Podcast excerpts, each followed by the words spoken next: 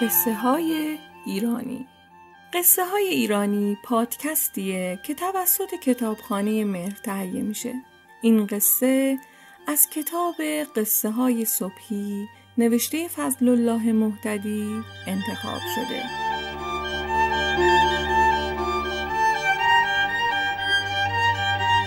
داستان امیر حسن وزیر. در نشابور مردی بود که به او امیر حسن میکال می‌گفتند و در میان مردم به حسنک فزیر نامبردار بود. در روزگار پادشاهی محمود غزنوی پس از احمد میمندی وزیر شد.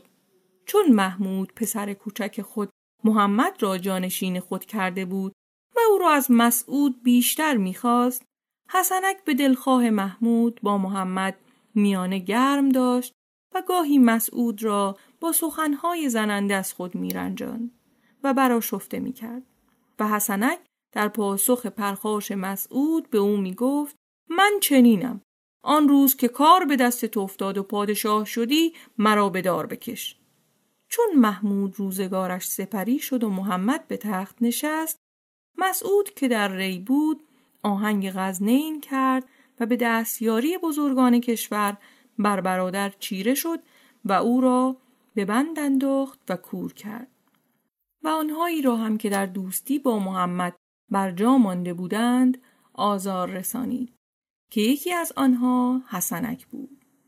حسنک دشمنی سخت رو و ناپاک دل و کینتوز نیز داشت که نامش بوسهل زوزنی بود.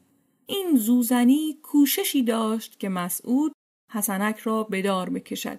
و از میان بردارد. مسعود می گفت بی هیچ بهانه و دستاویزی نمی شود کسی را کشت و به دار کشید.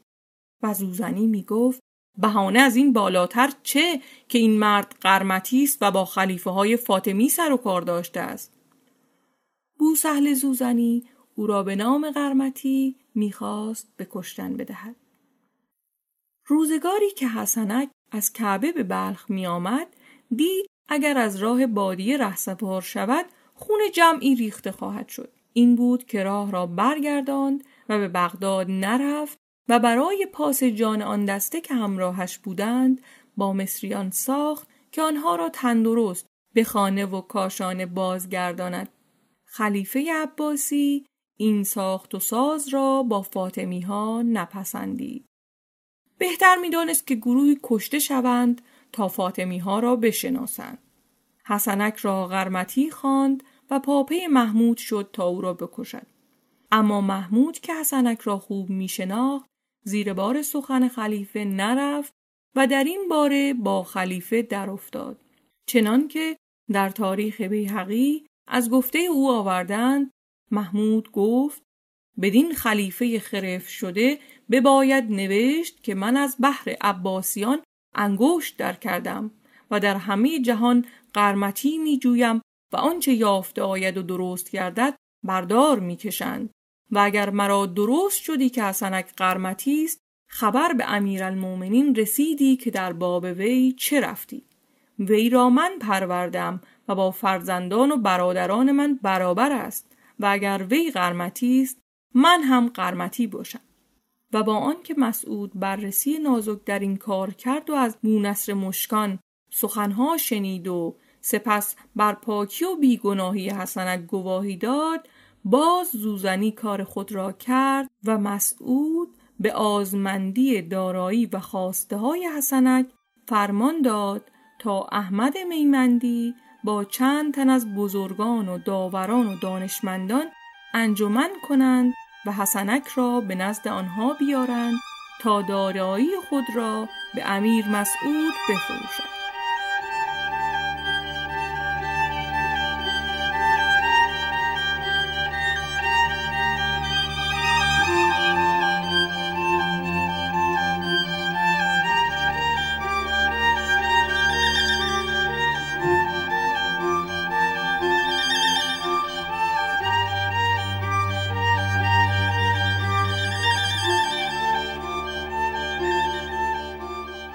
چون حسنک به دانجا رفت میمندی در جلوی پای حسنک بلند شد. دیگران خواهی نخواهی همین کار را کردند. چندان که زوزنی به یاوه و ناسزاگویی پرداخت. باری توماری که نوشته بودند خواندند که حسنک آب و زمین و همه دارایی خود را به دلخواه خیش به مسعود فروخت. کسانی هم که در آنجا گرد آمده بودند گواهی نوشتند. چون در روزگار پیشین میان حسنک و میمندی شکرابی رخ داده بود دهان به پوزش بگشود و از کرده خود پشیمانی نمود و بزه آن را به گردن محمود انداخت و از انجام کار خود و زن و فرزندان سخن گفت و گریه بر او دست داد.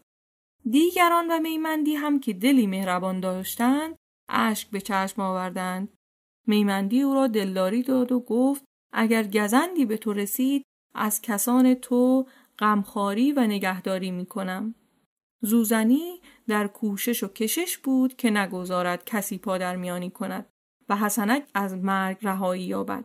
به آرزوی خود رسید و روز دیگر دو مرد را آوردند و جامعه پیکان به آنها پوشاندند و چنین وانمود کردند که از بغداد آمده و نامه خلیفه را آوردند که باید حسنک قرمتی را بدار کشید تا دیگر کسی با فاطمی ها یار نشود سپس مسعود به خلیفه شهر گفت کنار نمازگاه بلخ داری برپا کن پس از این فرمان برای سه روز آهنگ شکار کرد و چاکران و رامشگرها و نزدیکان خود را برای شادی و خوشگذرانی به بیرون شهر برد.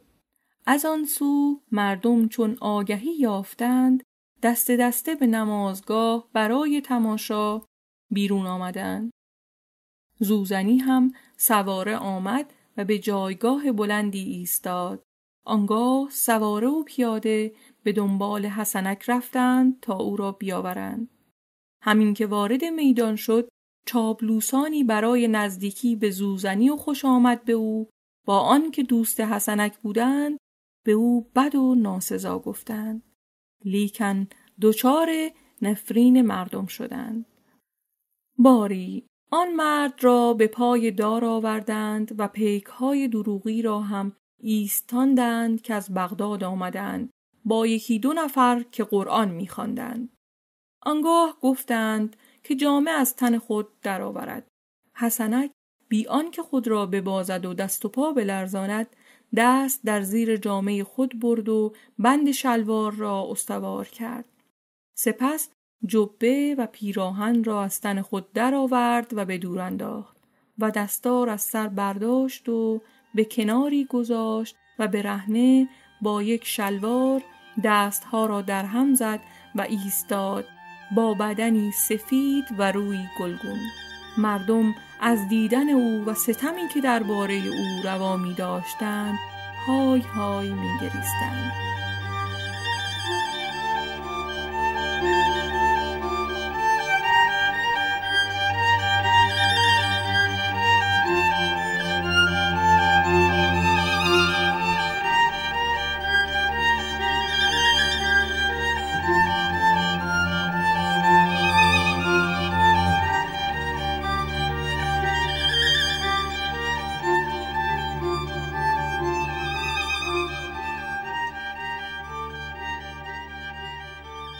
در این میان روپوش آهنی آوردند که سرش را بپوشانند. چون تنگ بود گفتند خود بزرگتر بیاورید برای اینکه می‌خواهیم بر سر این مرد آسیبی نرسد تا به بغداد پیش خلیفه بفرستیم.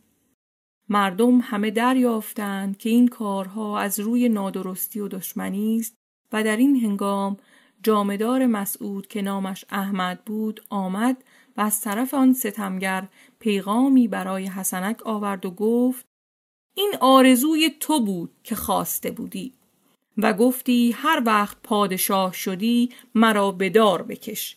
ما نمی‌خواستیم این کار را بکنیم لیکن خلیفه نوشته است تو قرمتی شده ای و باید بدارت کشید حسنک تمام این سخنهای ناروا و نادرست را میشنید و پاسخی نمی‌داد. در این میان خود بزرگتر آوردند و سرش را پوشاندند. آنگاه گفتند بدو. لیکن او به روی خود نیاورد مردم به تنگ آمدند و زبان به ناسزا گشودند که شرم و آزرم کجا رفته است و نزدیک بود شورشی به پا شود که سوارها با اسب میان مردم تاختند و آنها را آرام و خاموش کردند و حسنک را زیر دار بردند ریسمان به گلویش بستند و به بالا کشیدند و به مردم گفتند سنگ بزنید هیچ کس دست به سنگ دراز نکرد و همه زار زار می گریستند. به ناچار دستی از اوباش آوردند و پول دادند و وادارشان کردند که سنگ بزنند و بدین گونه به نامردی آن مرد را کشتند. بزرگان کشور چون میمندی و دیگران که می توانستند کوششی کنند و نگذارند حسنک کشته شود از سستی رای دم نزدند جز آنکه اندوهناک شدند و گفتند دیگر برای هیچ کسی امیدی نمانده است. که باز خدا پدرشان را بیامرزد این را هم گفتند. نویسنده تاریخ بیهقی که من از گفته او به زبان خودم اینها را برای شما می نویسم می گوید کالبد حسنک نزدیک هفت سال بالای دار ماند تا خشک شد. مادر او زنی سخت جگرآور و دلیر بود. تا دو سه ماه از او این کار را پوشیده نگه می داشتند و چون شنید مانند زنهای دیگر بیتابی نکرد جز آن که گریه کرد و کسانی که با او بودند در آن ماتم به درد گریه کردند گویند بعد از بدار کشیدن حسنک روزی زوزنی انجمنی به پا کرد و یاران و نزدیکان خود را برای شادی در آنجا خواند. رامشگران و خونیاگران را نیز آورده بودند. همین که سرها از پیمان گرم شد به دیشان گفتند برای ما میوه نورسی آوردند. اگر می‌خورید بگویم تا بیاورند. گفتند می‌خوریم بگو بیاورند. سینی با سرپوشی آوردند چون سرپوش را برداشتند سر حسنک در زیر آن بود زوزنی خنده ای کرد و جامی که در دست داشت به باغچه ریخت و سر را دوباره برگردان یکی از آن میان او را در این کار سرزنش کرد در پاسخ به او گفت تو مرغ دل و ترسویی سر دشمنان چنین باید. و دیگران که شنیدند او را به باد نفرین گرفتند. پس از روزگاری زوزنی نیز گرفتار بیمهری مسعود شد. یک روز ناگهان به فرمان او و دستور میمندی هرچه داشت از دستش گرفتند و کسانش را بازداشت کردند و خود او را هم در گوشه‌ای به بند کشیدند. مسعود هم پس از چند سال در جنگ با سلجوقیان شکست خورد و به لاهور گریخت و سرانجام به دست برادرزاده خود احمد پسر همان محمدی که او را کور کرده بود کشته شد.